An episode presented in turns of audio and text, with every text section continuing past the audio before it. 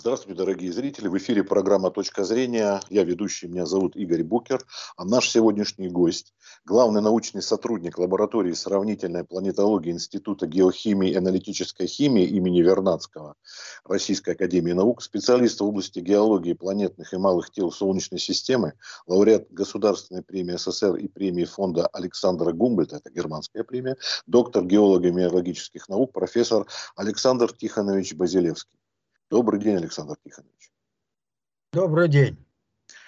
А, мы оттолкнемся от того, что вот не так давно вышло на русском языке перевод книги планетолога Эрика Асфага, может быть, вы знаете, или Асфога, когда у Земли было две луны, планеты каннибалы, ледяные гиганты, грязевые кометы и другие светила ночного неба, где в очередной раз изложена гипотеза, согласно которой на заре образования Солнечной системы между планетами в обломках породы после столкновения с астероидами могли путешествовать вирусы и какие-то другие примитивные организмы. Это еще тем более актуально, что сейчас, вы видите, как вирус у нас уже второй год гуляет по планете.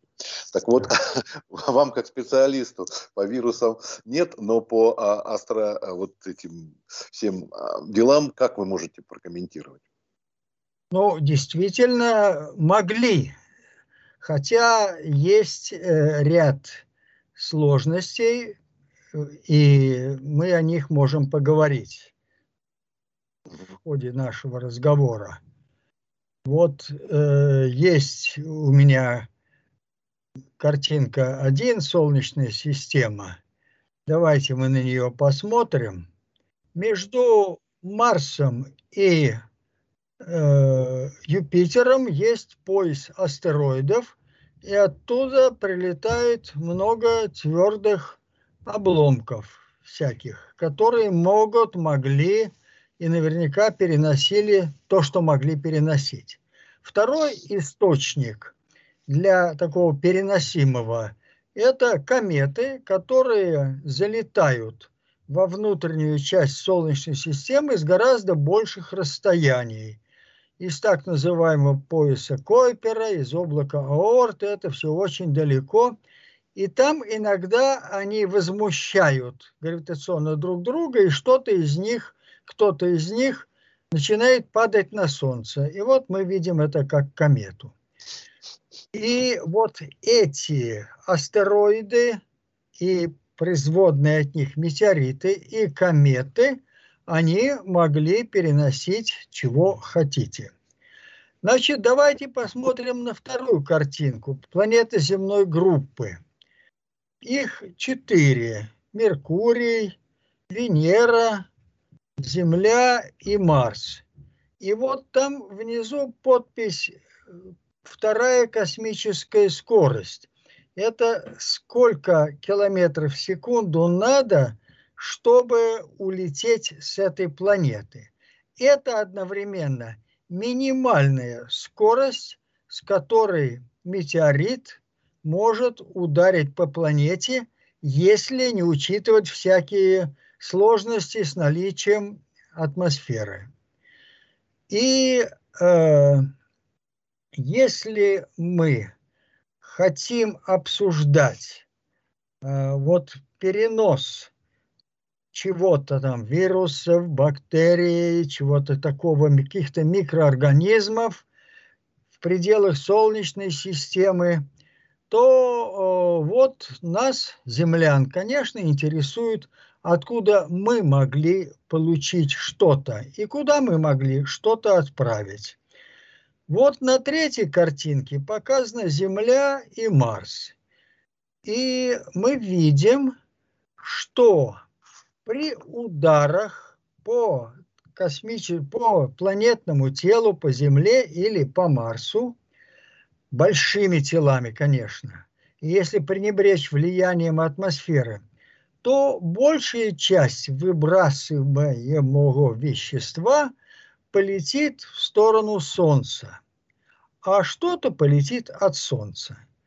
Значит, вот с Земли полететь в сторону Марса шансов меньше, чем с Марса полететь в сторону Земли.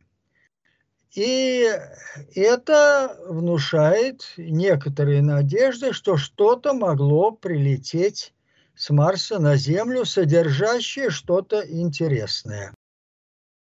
А вот смотрите, когда входит в слои атмосферы, э, там, видимо, раскаленная, удар, если как вот у нас произошел, помните, Тунгусский метеорит, там же еще взрыв какой-то колоссальный. Неужели что-то живое может остаться после вот таких вещей? Сразу объясните, пожалуйста. Вы знаете, э, я и мои коллеги, мы знаем, что вот это нагрев при входе в атмосферу, он очень поверхностный, там даже идет плавление, но это все сдувается.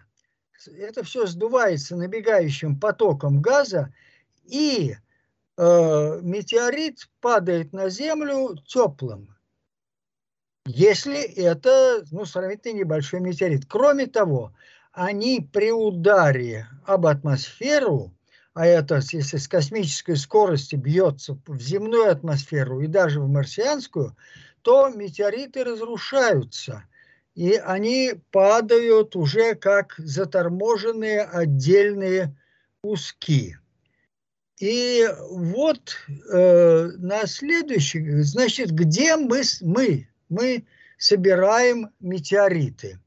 Есть, в общем-то, их везде они падают, их везде можно найти, но много можно находить и много находят в двух районах на Земле. Это Антарктида, и сейчас мы объяснимся почему, и пустыни. Вот Антарктида. Следующая картинка. Вы видите лед, снег и лежит черный метеорит. Это очень приятное такое обстоятельство. Катайся на этом самом, на аэросанях, собирай метеориты. Но все не так просто. Мои коллеги в свое время выскакивали на попутном корабле э, в Антарктиду и ничего там не нашли. Почему? Давайте посмотрим, почему. Это вот не везде есть вероятность найти метеориты.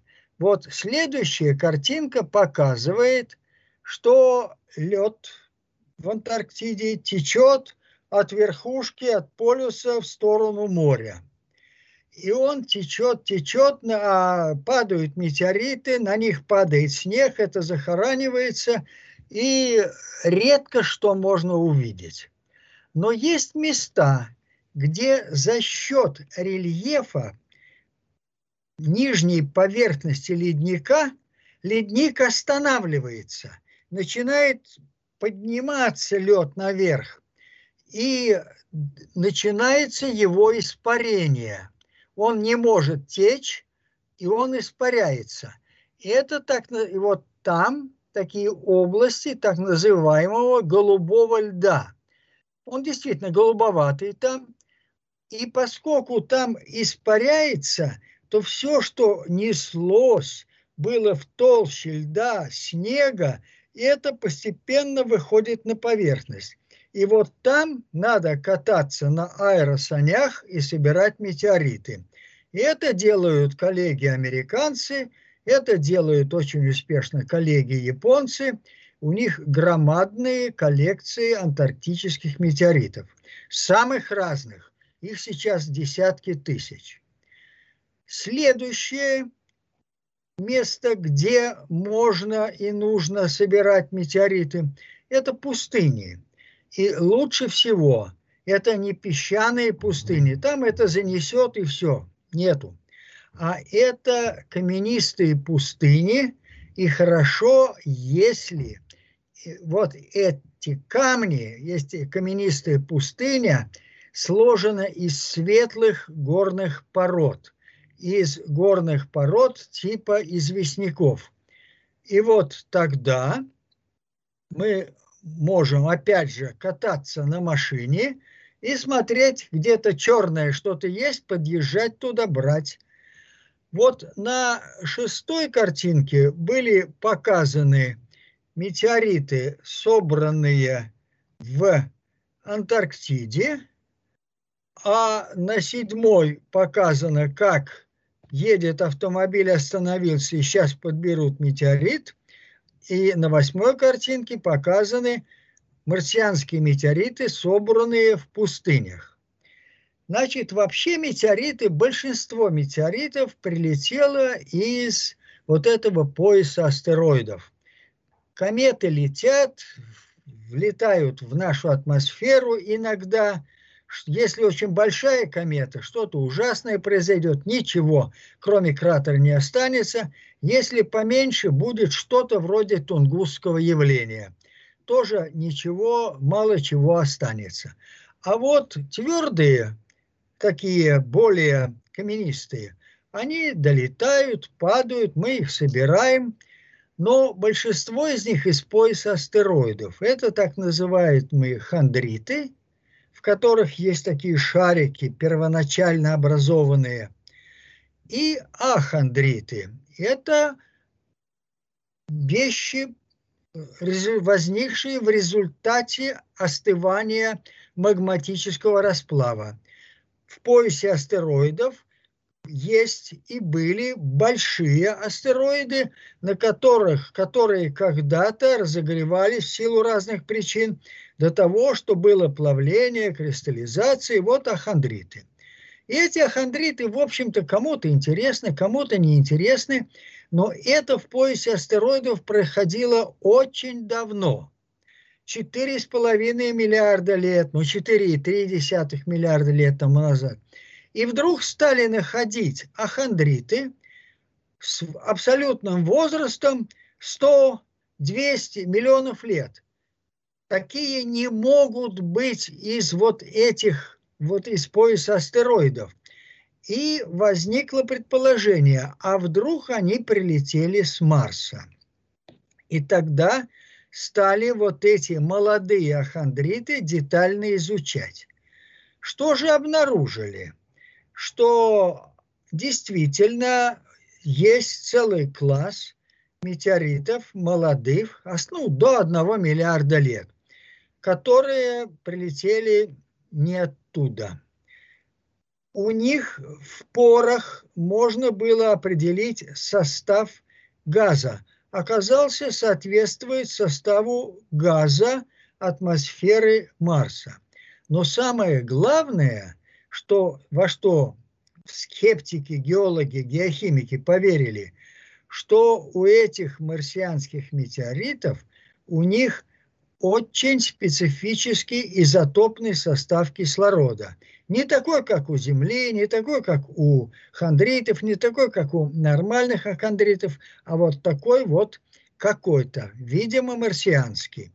И вот эти марсианские метеориты стали сейчас собирать, изучать, и на фоне десятков тысяч метеоритов, собранных по всему миру, но в основном Антарктида и пустыни, всего около трех сотен метеоритов, которые являются, мы в это верим, марсианскими.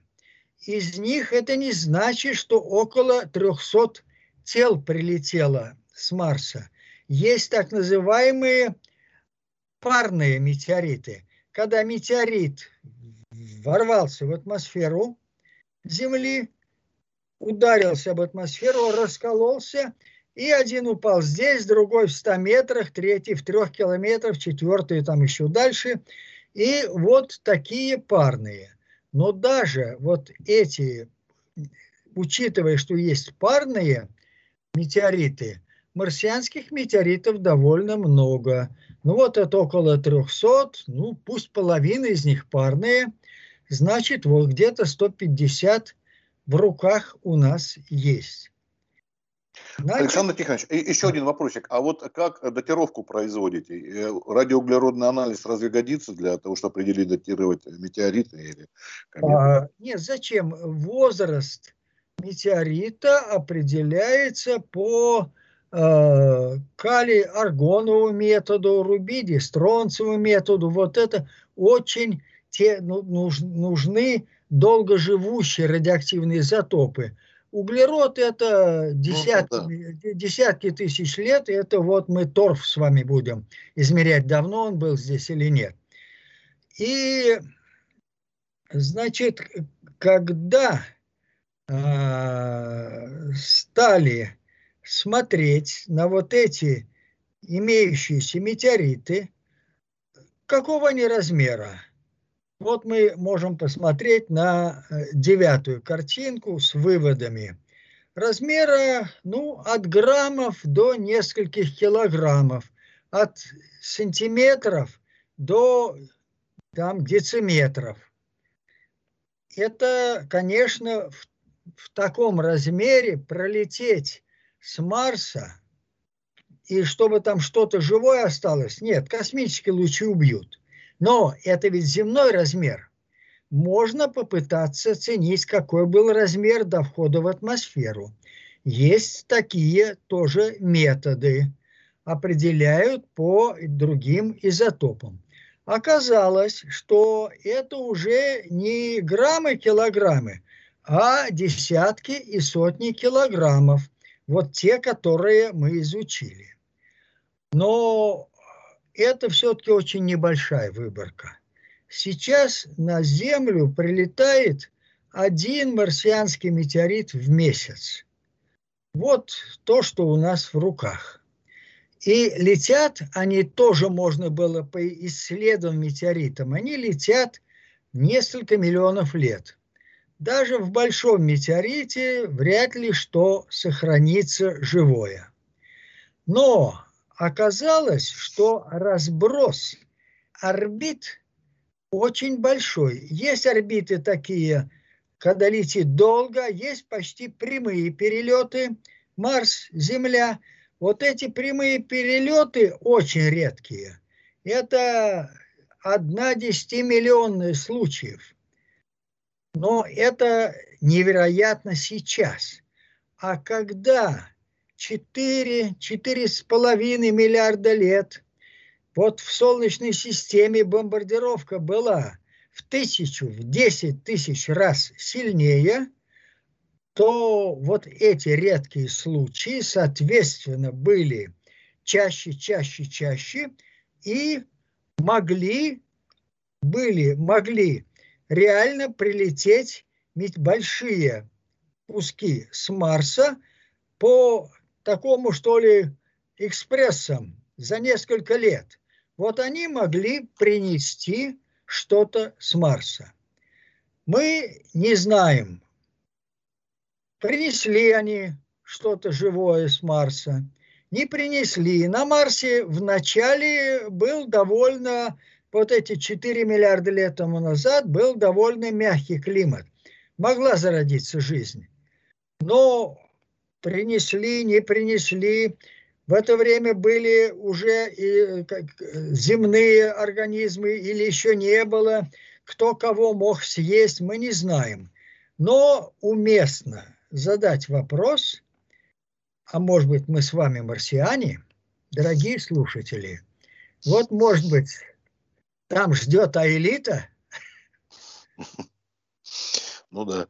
Тут про неандертальцев спрашивают, а вы в это замахнулись аж космически, а элита, марсиане. То есть э, вполне реально, э, возможно, доказательств нет. А вот по поводу э, той книги, которая упомянута, это, в общем-то, получается не какой-то да, маргинальный специалист, планетолог, да, а именно вот подкрепленная, да? Вот о, о котором вы говорили в начале? Да, да, да, да. А, вы знаете, я его книгу не читал, и э, вот это то, что у него говорится, что было две луны у Земли, это не мне судить. Я геолог, мне молоток в руки постучал, что а вот такие баллистические вещи я понимаю плохо, но нормально он говорит, мы должны это иметь в виду.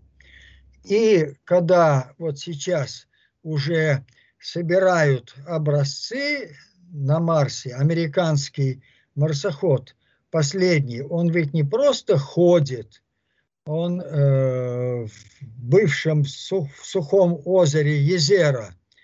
Вот, Езера слушается, слышится озеро, это потому что славянско, от славянского озера, езера словацкое. Вот.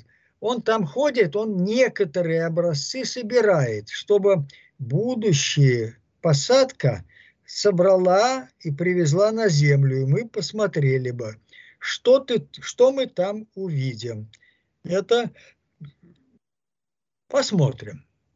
А с теми образцами, что раньше были, говорят, и китайцы собирались тоже, по-моему, да? Ну, собирать-то можно, привозить надо, пока никто не привозил. И китайцы Понятно. пока не собирали образцы. Это только лунный был, да, грунт? А лунный сейчас... грунт привозили, и вот э, с Луны, так же как и с Марса, нам Господь Бог посылает метеориты, по Луне бьет большое тело, что-то выбивает, падает на Землю, и чем интересны вот лунные метеориты, они дают такую случайную выборку, потому что у нас-то всего три места, куда сели наши луны, и шесть мест, куда сели Аполлоны. Всего девять мест. А вот эти лунные метеориты – это из десятков мест. Это все очень ценно, и мы, мои коллеги по институту это очень серьезно изучают.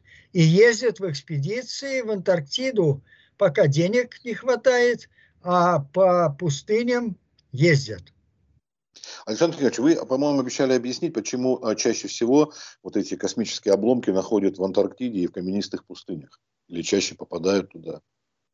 Ну, в Антарктиде находят потому, что они видны, значит, потому что они там хорошо видны и там, и сям.